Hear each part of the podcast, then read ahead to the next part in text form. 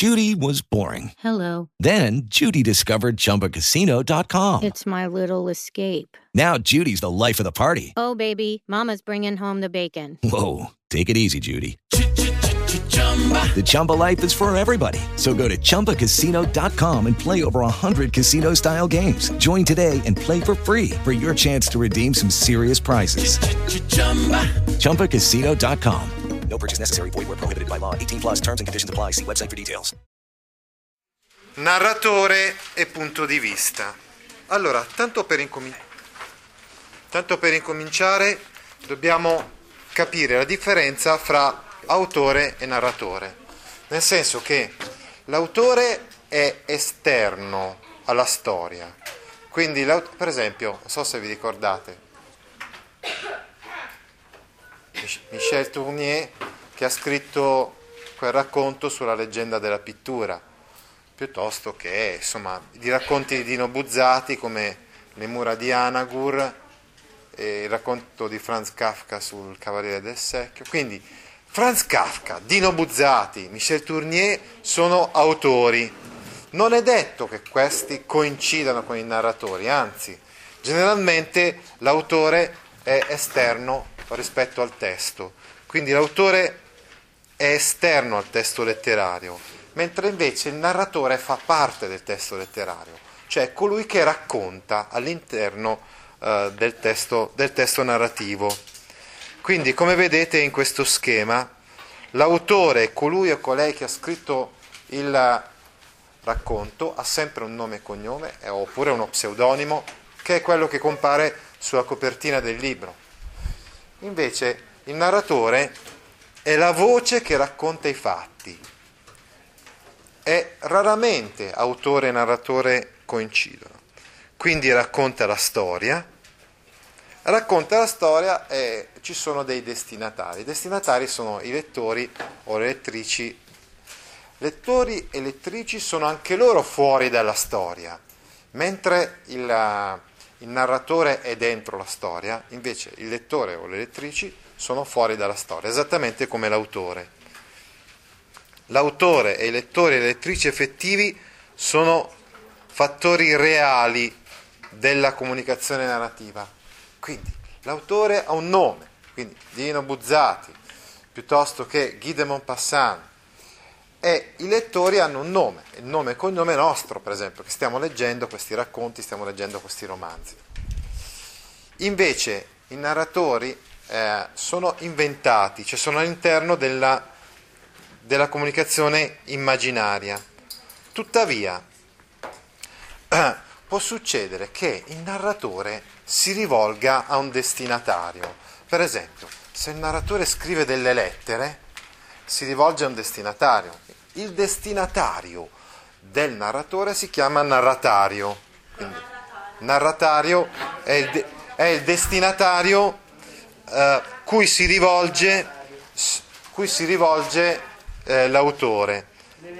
Ad esempio, per esempio, nei Promessi Sposi, il narratore, attenzione, il narratore non è Alessandro Manzoni. Chi è che sta parlando?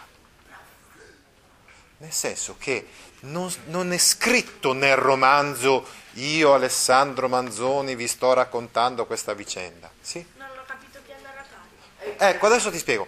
Nel romanzo dei Promessi Sposi, il narratore, che non è l'autore, quindi ricordatevi questa cosa fondamentale, che narratore e autore non coincidono, si rivolge a 25 lettori, cioè dice, pensino i miei 25 lettori, eh, quindi per esempio questa frase dice, pensino i miei 25 lettori, eh, oppure risparmio al lettore i lamenti, le condoglianze le accuse, questioni importanti ma che il lettore risolverà da sé, eccetera, eccetera.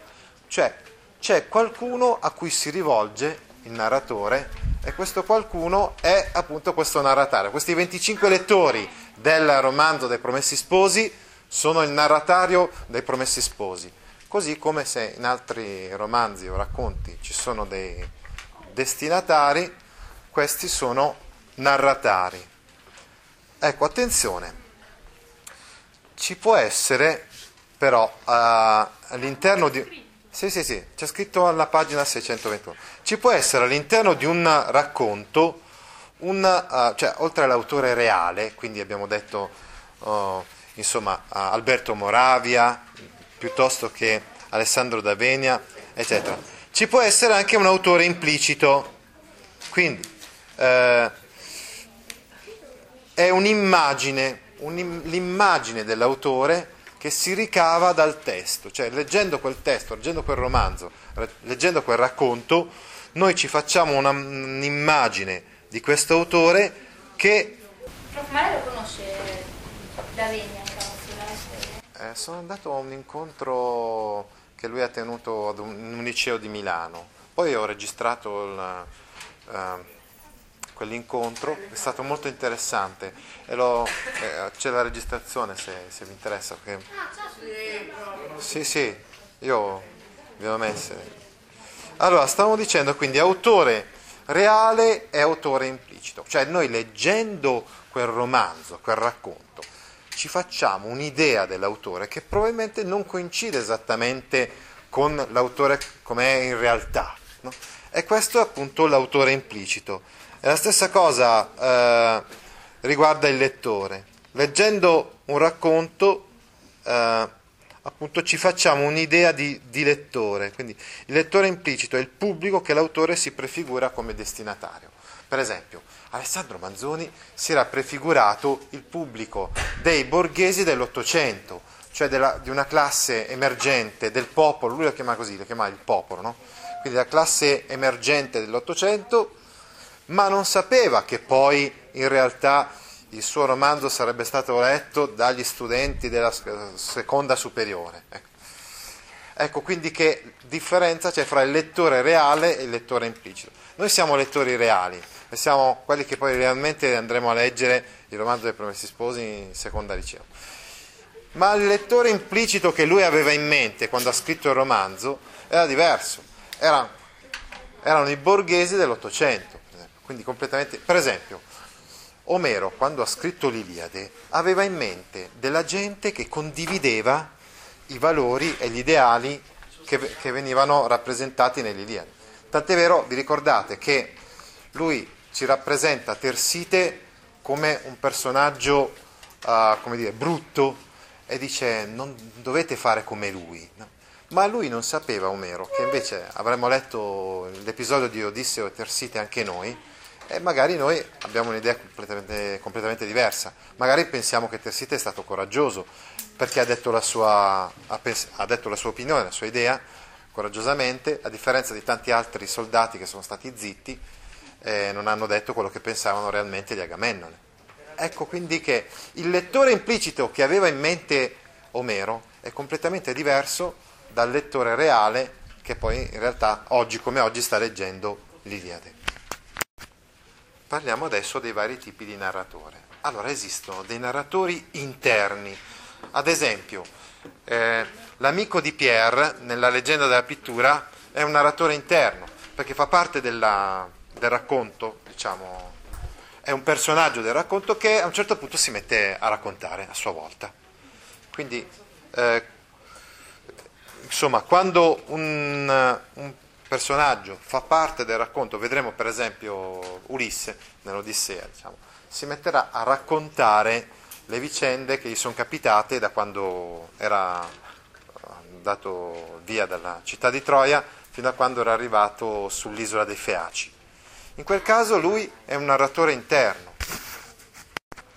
Invece il narratore esterno è, fa, non fa parte della vicenda, cioè è uno che non partecipa alla vicenda. Quindi, e quindi ovviamente è abbastanza frequente che il narratore interno...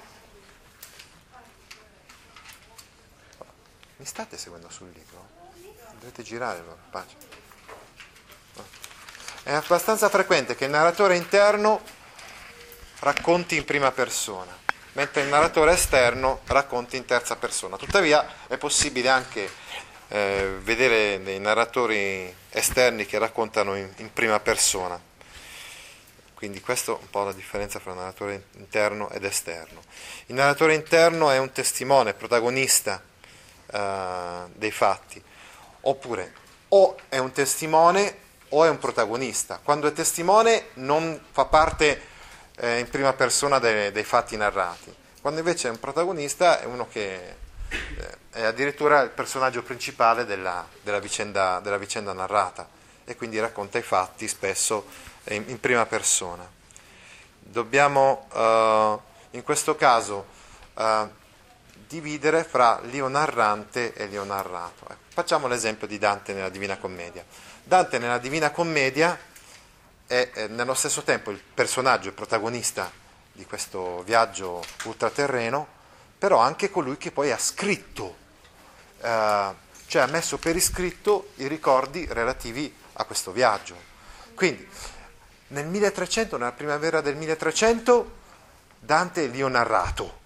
Invece, quando alcun certo tempo dopo Dante si mette a, a scrivere quello che, insomma, la vicenda, l'esperienza che, di cui è stato protagonista, diventa io narrante, cioè Dante poeta è l'io narrante. Invece il Dante personaggio, Dante protagonista viandante dell'oltretomba è l'io narrato. Avete capito la differenza fra io narrante? Eh? Sì, sì, ci sono anche sul libro, sì, sì. Poi, attenzione, anche il narratore esterno può essere un narratore esterno palese, quindi che noi conosciamo, che si mostra uh, in maniera chiara, eh, oppure può essere un narratore esterno nascosto. E poi c'è il caso in cui ci sono più narratori. Appunto nel caso della leggenda della pittura abbiamo visto che c'erano più narratori, in quanto c'era l'amico di Pierre e poi l'amico di Pierre andato, eh, ha detto che un'altra persona gli ha raccontato la storia della, della leggenda della pittura. Quindi c'è, una, c'è un, in quel caso una moltiplicazione di narratori, ci sono più narratori.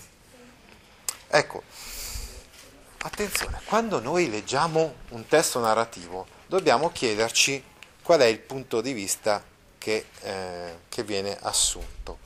Eh, se viene assunto il punto di vista di un, narrato, di, un, personaggio interno alla vicenda, sarà un, un punto di vista eh, interno, una focalizzazione interna. Se viene assunto il punto di vista di un personaggio esterno alla vicenda, sarà la focalizzazione esterna. Se invece eh, il punto di vista del narratore è come il punto di vista di un regista che sa tutto e vede tutto contemporaneamente e, e, e quindi sa che cosa avviene contemporaneamente, una persona in un posto e altri personaggi in un posto completamente diverso è la focalizzazione zero e il narratore in quel caso è onnisciente. Il narratore è onnisciente, ricordatevi con la I si scrive onnisciente. Onnisciente è onnipotente onnipotente. Eh, sì, ma nel caso della narrazione il, il narratore è solo onnisciente, non è, non è onnipotente eh, perché non può tutto, però sa tutto, quello sì, il narratore sa tutto, cioè sa quello che accade contemporaneamente nei vari posti e poi come accade appunto nel narratore onnisciente dei Promessi Sposi, mette a posto i vari personaggi raccontandoci prima quello che succede a Renzo, poi quello che succede a Lucia, poi quello che succede a Don Rodrigo. I Promessi Sposi sono un romanzo tipicamente scritto da in cui c'è un narratore onnisciente. Quando il narratore è onnisciente la focalizzazione è zero, cioè vuol dire, cosa vuol dire focalizzazione zero? Che non si assume il punto di vista di un, uh, di un personaggio, quindi non c'è la focalizzazione interna, ma non c'è neanche la focalizzazione esterna. Quando c'è la focalizzazione esterna? Quando uno spettatore osserva dei fatti, ma non riesce a penetrare nella psiche dei personaggi.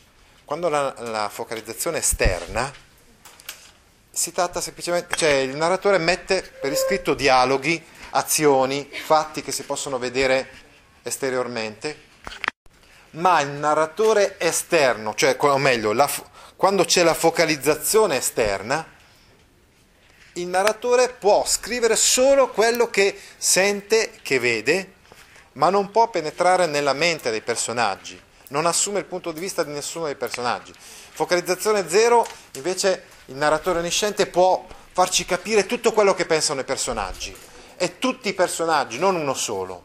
Invece quando la focalizzazione è interna si assume il punto di vista di uno solo personaggio. Ecco, eh, queste focalizzazioni possono essere alternate, cioè in alcuni punti magari abbiamo un narratore onnisciente, quindi focalizzazione 0, in altri punti la focalizzazione interna e la, in altri punti la focalizzazione interna variabile, soprattutto quando il narratore è onnisciente, lui può fare un po' come vuole, cioè può alternare persino le focalizzazioni, può decidere alcuni, alcuni punti della narrazione, eh, fare, eh, diciamo così, una... Sto spiegando io, chiaro? E eh, non puoi guardare la, la, la tua agenda de, delle cose da fare. Allora. Allora, stavamo dicendo quindi che il narratore onnisciente può alternare le focalizzazioni, quindi può decidere questo brano lo, per esempio assumo il punto di vista di Lucia o di Renzo, eccetera. Invece quest'altro brano uh, mi comporto come narratore onnisciente, quindi uso una focalizzazione zero, senza immedesimarmi nel punto di vista di, di nessuno dei personaggi. Quindi, come vedete, eh, facciamo, andiamo allo schema alla pagina 126. Allora, il narratore può essere esterno o interno. Se è esterno è assente dalla vicenda. Quando il narratore è esterno può adottare tutte le varie focalizzazioni. Focalizzazione zero vuol dire che può adottare il punto di vista di chi vuole, sa tutto quello che avviene contemporaneamente, sa quello che pensano i personaggi, ecco, ne sa più dei personaggi. Ecco, il, quando c'è la focalizzazione zero, il narratore sa più dei personaggi.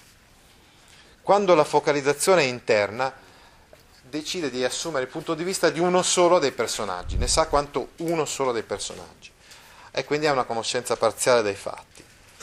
Quando, uh, quando assume, quando adotta meglio una focalizzazione esterna, vuol dire che ne sa meno, diciamo, dei personaggi cioè guarda solamente quello che fanno i personaggi, ma non riesce a entrare nella loro psiche, nella loro mente, quindi ne sa di meno, perché i personaggi sanno perché fanno certe cose o perché dicono certe cose, mentre il narratore esterno, quando assume la focalizzazione esterna, ne sa meno dei personaggi.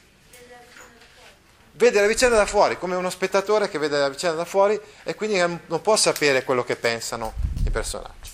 È chiaro invece che quando il narratore è interno, in genere adotta la focalizzazione interna, cioè assume il suo punto di vista e quindi vede tutta, tutta la vicenda dalla, dalla, dal suo punto di vista.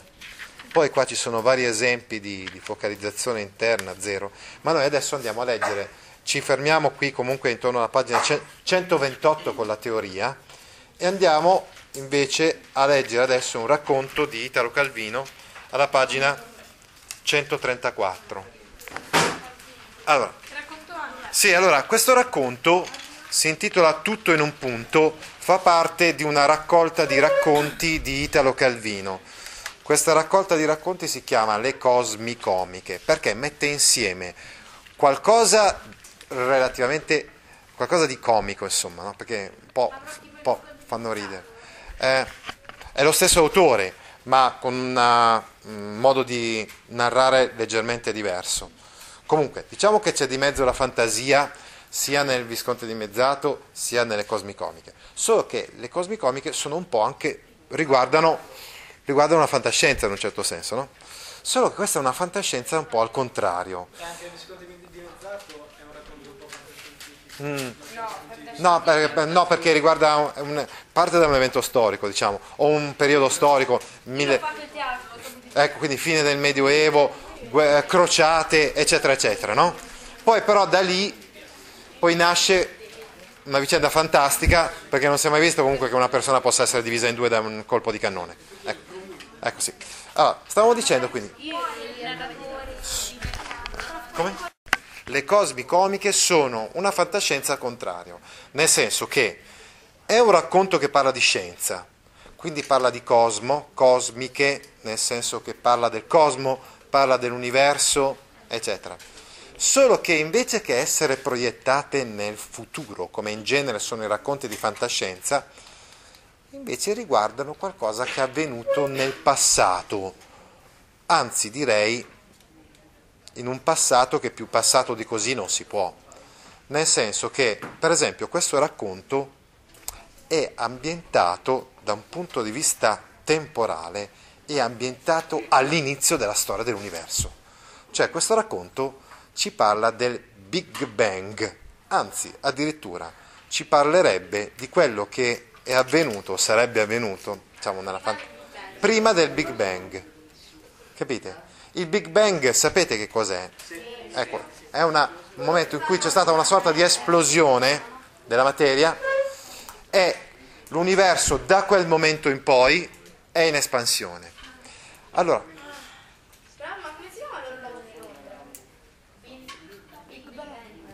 quello è Big Ben, e questo invece è il Big Bang, quindi la grande esplosione. Eh? Il costruttore era Ben, ecco sì, Big Ben, grande Ben, costruttore della, di questa torre, di questo orologio. Invece Big Bang significa grande esplosione. All'inizio della storia dell'universo ci sarebbe stata così una massa materia e anche persino degli esseri viventi che erano, secondo la fantasia di Italo Calvino, tutti compressi in un solo punto, perché in un solo punto c'era tutto, c'era in embrione, in nuce, c'era già tutto quanto. Cioè provate a immaginare, per esempio, l'embrione, quindi ovulo più spermatozoo, in quello c'è già tutto l'essere in potenza, potenzialmente c'è già la persona. Ha già delle caratteristiche, ad esempio il DNA si forma, eccetera, che poi sarà il DNA di quella persona. Ora, Italo Calvino ha fatto una sorta di mh, parallelo.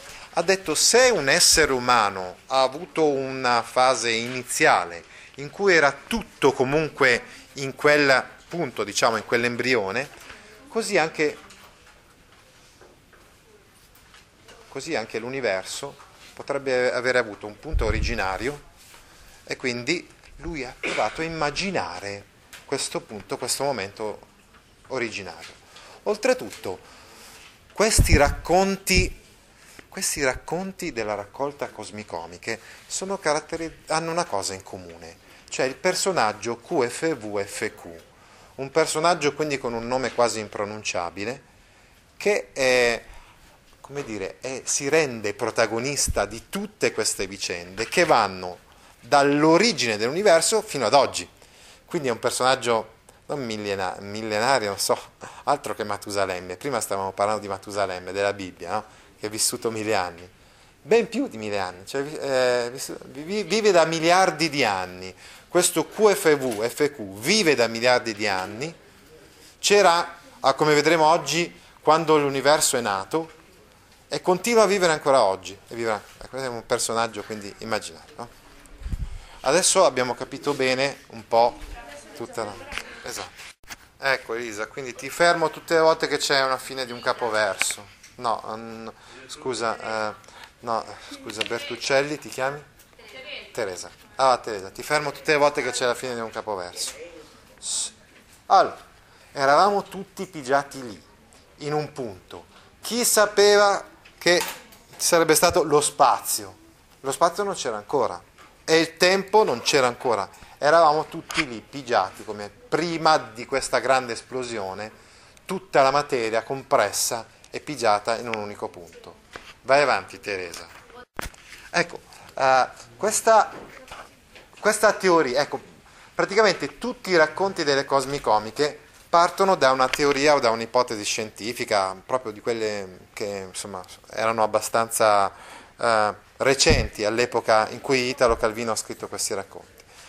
Solo che queste vicende un po' scientifiche, o meglio, queste scoperte un po' scientifiche, sono umanizzate e personalizzate da Italo Calvino, il quale fa sì che questi, questi fatti siano interpretati poi da personaggi eh, o da figure che hanno un nome e un cognome, anche se si tratta di nomi e cognomi immaginari e molto strani, come questo Peber Peber, come vedremo, tutto in un punto e in questo punto si sta stretti. Perché? Perché siamo in tanti in quest'unico punto. C'è tutta la materia compressa in un punto prima che esploda e quindi si fa fatica a stare insieme. E così la vicenda, uh, cioè la, la vicenda dell'universo, la storia dell'universo, viene paragonata alla storia di alcuni vicini che sono costretti a stare incollati l'uno all'altro, insomma, e quindi vivono in una convivenza abbastanza forzata, direi.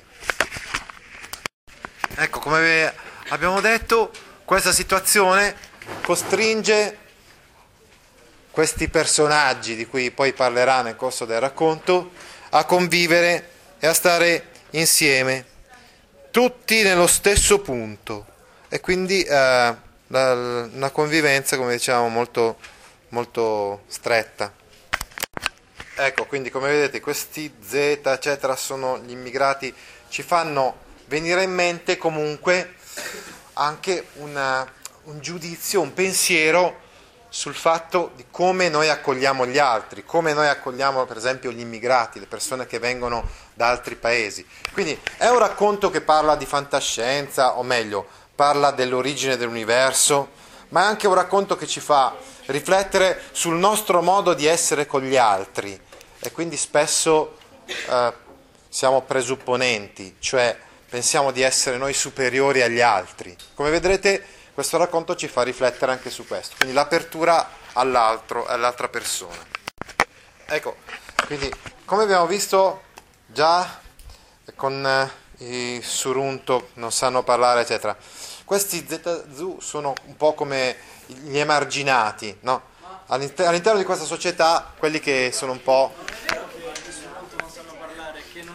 li capisce il non li capisce il, Michele. Michele, Michele non no, cap- Michele Sur- sarebbe Michele Sorrento. Ah, Giovacchino. Giovacchino che non capisce il, il, linguaggio di Michele. Ah, ecco, sì, sì. Non quindi... è che parlare. Mm-hmm. Ok, ok. Va bene.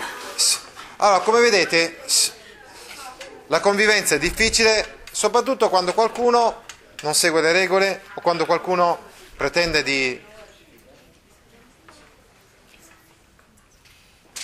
di vivere in quel punto, il punto di origine dell'universo, come se si potesse fare qualcosa che è impossibile fare in quel punto. Vabbè, si tratta comunque, vi ripeto, se vogliamo anche di un simbolo, di come certe volte noi appunto eh, non permettiamo agli altri di esprimersi come, come potrebbero o dovrebbero. Oppure abbiamo, diamo dei giudizi subito immediati o abbiamo dei preconcetti sulle persone. Ecco, vedete, una riflessione, dicevamo, anche sui pregiudizi. I pregiudizi sono vecchi come il mondo e allora già, anche all'inizio della storia dell'universo c'è già chi emargina gli altri, giudica gli altri come se fossero immigrati, anche se di fatto mm, non, non, era possibile un concetto del genere, no? perché non c'era un fuori, un dentro, eccetera. Però come per dire quindi che, che noi spesso ci lasciamo prendere dal, dai nostri pre, pregiudizi, preconcetti, pete, pettegolezzi, eccetera. Ah, ecco, dovete sapere una cosa anche, che questi racconti sono stati fatti in un periodo intorno alla fine degli anni 60, comunque negli anni 60 quando c'era l'emigrazione dal sud e quindi al nord gli immigrati erano italiani che venivano dalle regioni meridionali e quindi c'era spesso il pregiudizio e il preconcetto nei loro confronti. Ecco, questa signora PH è molto importante, sì, sì, sì, è molto importante in questo racconto questa signora PH perché comunque tutte le nostre meschinità, tutti i nostri pettegolezzi, pregiudizi, preconcetti, eccetera, cadono di fronte all'amore, l'atto d'amore. Come vedremo c'è un atto d'amore anche alla fine eh, di questo racconto. E quindi come se questa donna, come diceva anche Ugo Foscolo, no? che le donne possono eh, dare eh, all'uomo una civiltà, cioè possono eh, dire, prospettargli il superamento dei propri eh, orizzonti meschini, gretti e limitati. E, cioè, Ugo Foscolo aveva questa idea, no? adesso è una cosa che sto spiegando in quinta, quindi mi viene questo paragone, no? però è abbastanza simile a quello che accade in questo racconto, cioè questa signora PH eh, è l'unica che è capace di, di far guardare in alto questi personaggi e non semplicemente lasciarli ricurvi loro, sui loro pensieri un po' gretti e meschini. Ecco qui per esempio in un modo comico, ecco che Italo Calvino si riferisce a teorie cosmiche, cioè teorie sull'universo. Alcuni, per esempio, ipotizzano che l'universo si sia espanso, poi abbia dopo una fase di espansione una fase di compressione e quindi che alla fine tutto di nuovo si ricompatti in un unico punto. E lui dice che non crede a questa teoria, però lo dice in modo un po' comico, insomma, in questa parte che abbiamo appena finito di leggere. Ecco sì, Imporporandosi vuol dire che i personaggi arrossiscono quando pensano alla signora PH, perché, perché insomma, come vi ho già spiegato prima, era l'unica persona che in quella situazione, in quella condizione, permettesse a questi personaggi di, di provare amore, di provare affetto. Ascoltate, finite di leggere questo racconto per la volta prossima. Eh, eh, che...